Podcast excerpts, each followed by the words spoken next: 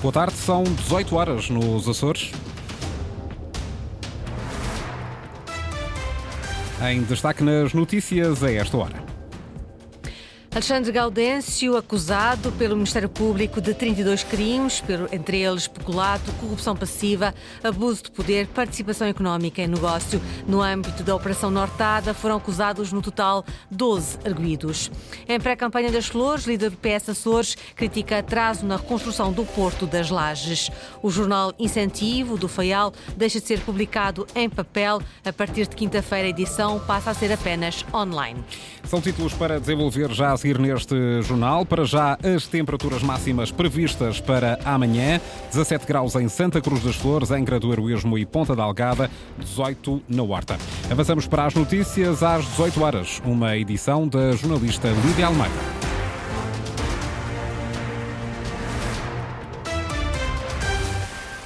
Alexandre Gaudêncio, presidente da Câmara da Ribeira Grande, está acusado pelo Ministério Público de 32 crimes. No âmbito da Operação Nortada, foram acusados formalmente 12 arguídos, alegadamente envolvidos em negócios de urbanismo, ordenamento do território e espetáculos culturais entre empresas privadas e a autarquia. Ana Paula Santos peculato, corrupção passiva, crime de prevaricação, abuso de poder, falsificação de documentos e participação económica em negócios. São estes os crimes imputados pelo Ministério Público ao Presidente da Câmara da Ribeira Grande.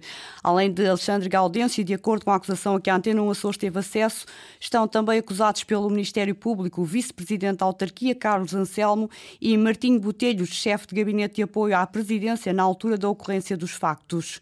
Os factos foram investigados desde 2014, logo após a primeira eleição de Alexandre Gaudêncio para a presidência da Câmara da Ribeira Grande, os arguídos indiciados em 2019 e agora finalmente chega a acusação do Ministério Público. Alexandre Gaudêncio é acusado de 32 crimes por causa de negócios entre a autarquia e empresários do Conselho. A maioria desses negócios, questionada pelo Ministério Público, foi feita por ajuste direto. Tem a ver com a limpeza de trilhos e da caldeira velha da Ribeira Grande, com obras municipais e com várias competições desportivas e festivais realizados no Conselho. Os empresários envolvidos, também eles acusados pelo Ministério Público, são nove. São eles Nuno Costa, João Estevão Macedo, Miguel Fernandes, Gui Martins, Pedro Correia, Felipe Tavares, Jacinto Franco e Paulo Silva e Hernani Costa, o atual presidente do IROA. Contatado pela Antena Açores, Paulo Linhares Dias, advogado de Alexandre Gaudêncio, avançou que vai requerer a abertura da instrução do processo. É uma fase para o juiz de instrução criminal avaliar se as 32 acusações do Ministério Público avançam ou não para julgamento. Fomos notificados já da, da acusação, já conferenciei com o meu cliente e iremos requerer a abertura da instrução. O Ministério Público terminou terminou a sua ação com, com, com, com aprovação e atenção que também é, é necessário referir que há um, despacho de arquivamento relativamente a muitos, muitos factos. Há uma acusação, mas também há, há um arquivamento de, de muitos factos e, e, de muitos crimes pelos quais o, o Dr. Alexandre Gaudêncio vinha indiciado.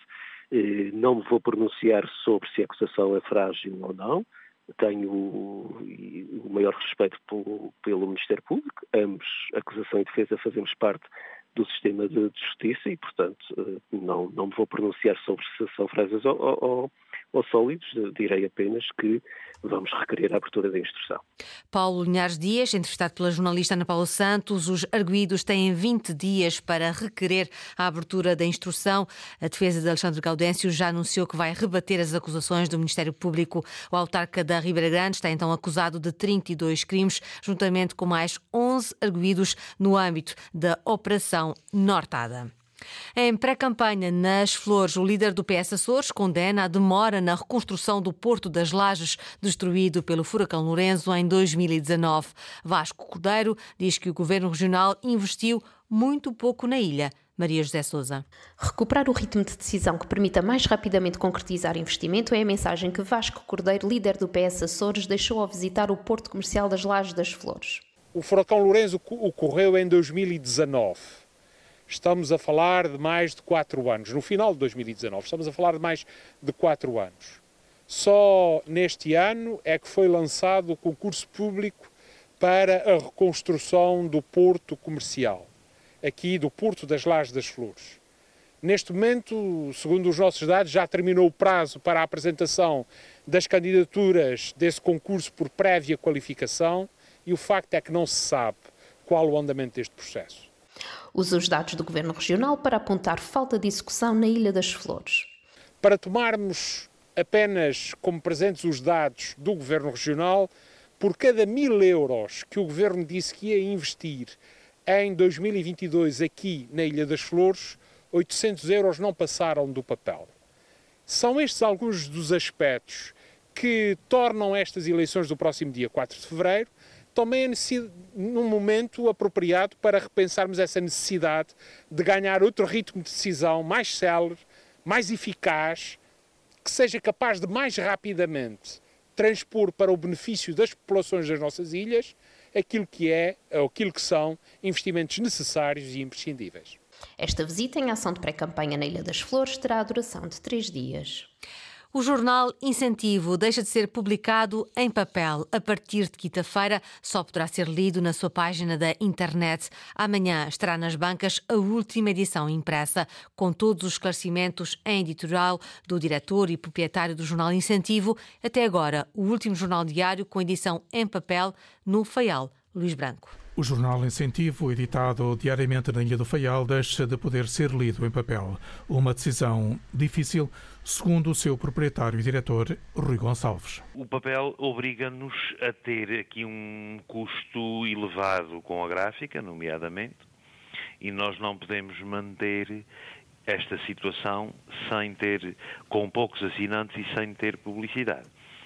Evidentemente que o nosso mercado é muito reduzido, como sabemos, não podemos ter um grande jornal. A Ilha do Faial deixa de ter em papel o seu único jornal diário, agora só na internet. O seu proprietário lembra o serviço público que um diário presta à sua comunidade e lamenta desatenções. Os poderes públicos não estão disponíveis para encarar esta situação do ponto de vista de hum, promover alguns apoios que pudessem garantir o serviço público que a gente presta, que ao fim e ao cabo é um serviço público, e portanto nós tivemos de tomar esta decisão antes que o mal crescesse, digamos assim. Fonte de consulta histórica, o jornal Diário da Ilha do Faial deixa o papel, quer reduzir custos e limitar problemas. O jornal Incentivo é um título que vem desde o século passado.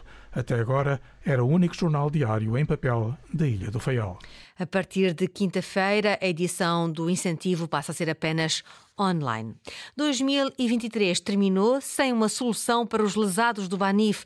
Oito anos já passaram desde a falência do banco, que trouxe milhões de euros de prejuízo aos clientes, muitos deles açorianos. O primeiro-ministro António Costa tinha prometido o entendimento, mas a sua recente demissão deixa novamente o processo sem um fim à vista. Mesmo assim, Jacinto Silva, presidente da Associação de Lesados do Banif, continua a acreditar numa solução agora com o Governo da República em gestão. Ainda acredito na promessa, esteja ele em funções de gestão ou como esteve estes oito anos anteriores. E que ainda lhe fazia um apelo para que, de uma forma ou de outra, o processo ficasse concluído no Ministério das Finanças para quem vier a seguir lhe dê o devido andamento. A falência do Banif aconteceu no final de 2015, deixando lesados milhares de clientes que investiram em títulos financeiros no valor de 230 milhões de euros. O Santa Clara vai reforçar o plantel, vão ser anunciados brevemente quatro novos jogadores para a equipa principal. Henrique Linhares. O Santa Clara vai apostar forte no mercado de janeiro e nos próximos dias serão anunciados quatro reforços para a equipa principal. Antena 1 Açores sabe que os açorianos já têm acordo com o brasileiro Alisson Safira, ponta de lança que no último ano e meio alinhou no Vitória de Guimarães, tendo apontado sete golos em 39 jogos com a turma nortenha. Safira tem 28 anos e chega para fazer concorrência aos compatriotas Rafael Martins e João Lima. Para o meio-campo chegam dois reforços. Um deles é Pedro Ferreira, médio defensivo que nas últimas três épocas e meia representou o Halborg da Dinamarca. O jogador de 25 anos passou pela formação do Sporting e jogou ainda em equipas como o Mafra e o Varzim. Quem também vai assinar com os encarnados é Yannick Semedo, médio centro de 28 anos, que estava no Lanque Vila Verdense da Segunda Liga e chegou a pertencer aos quadros do Santa Clara e do São Roque na temporada de 2014-2015. O quarto reforço é o guarda-redes Danny Vish Júnior, de 22 anos, que estava ligado ao Atlético Goianense do Brasil e cumpriu a formação no Cruzeiro de Porto Alegre.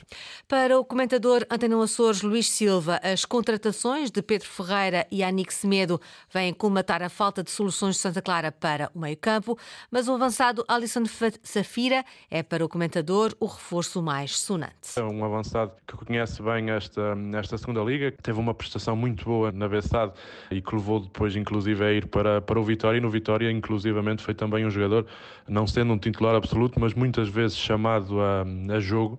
Fantástica contratação, na minha opinião, para qualquer clube da, da segunda Liga e até para muitos da, da Primeira Liga. A posição de média era uma posição também já identificada, em que o Santa Clara, sobretudo, também precisaria hum, de mais alternativas e, sobretudo, alternativas com características hum, diferentes. Eu acredito que na posição de guarda-redes será certamente a identificação de um, de um talento. Caso Gabriel não, não saia, dificilmente irá uh, dar a, a, baliza de Santa Clara a, outra, a outro guarda-redes neste momento. Santa Clara dá o tudo por tudo para subir à Primeira Liga. Nos próximos dias serão anunciados quatro reforços.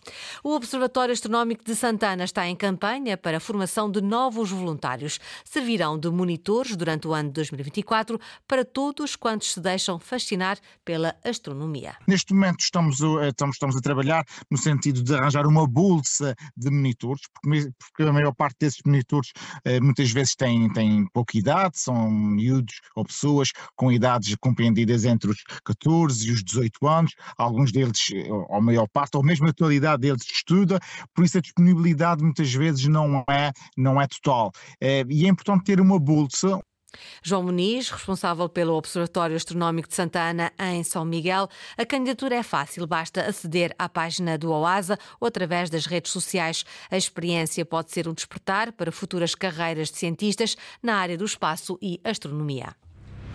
Lili Almeida com as notícias da região às 18 horas. Recordo que a informação está em permanência na internet. Poderá aceder a cores.rtp.pt ou ao Facebook da Antena 1 Açores.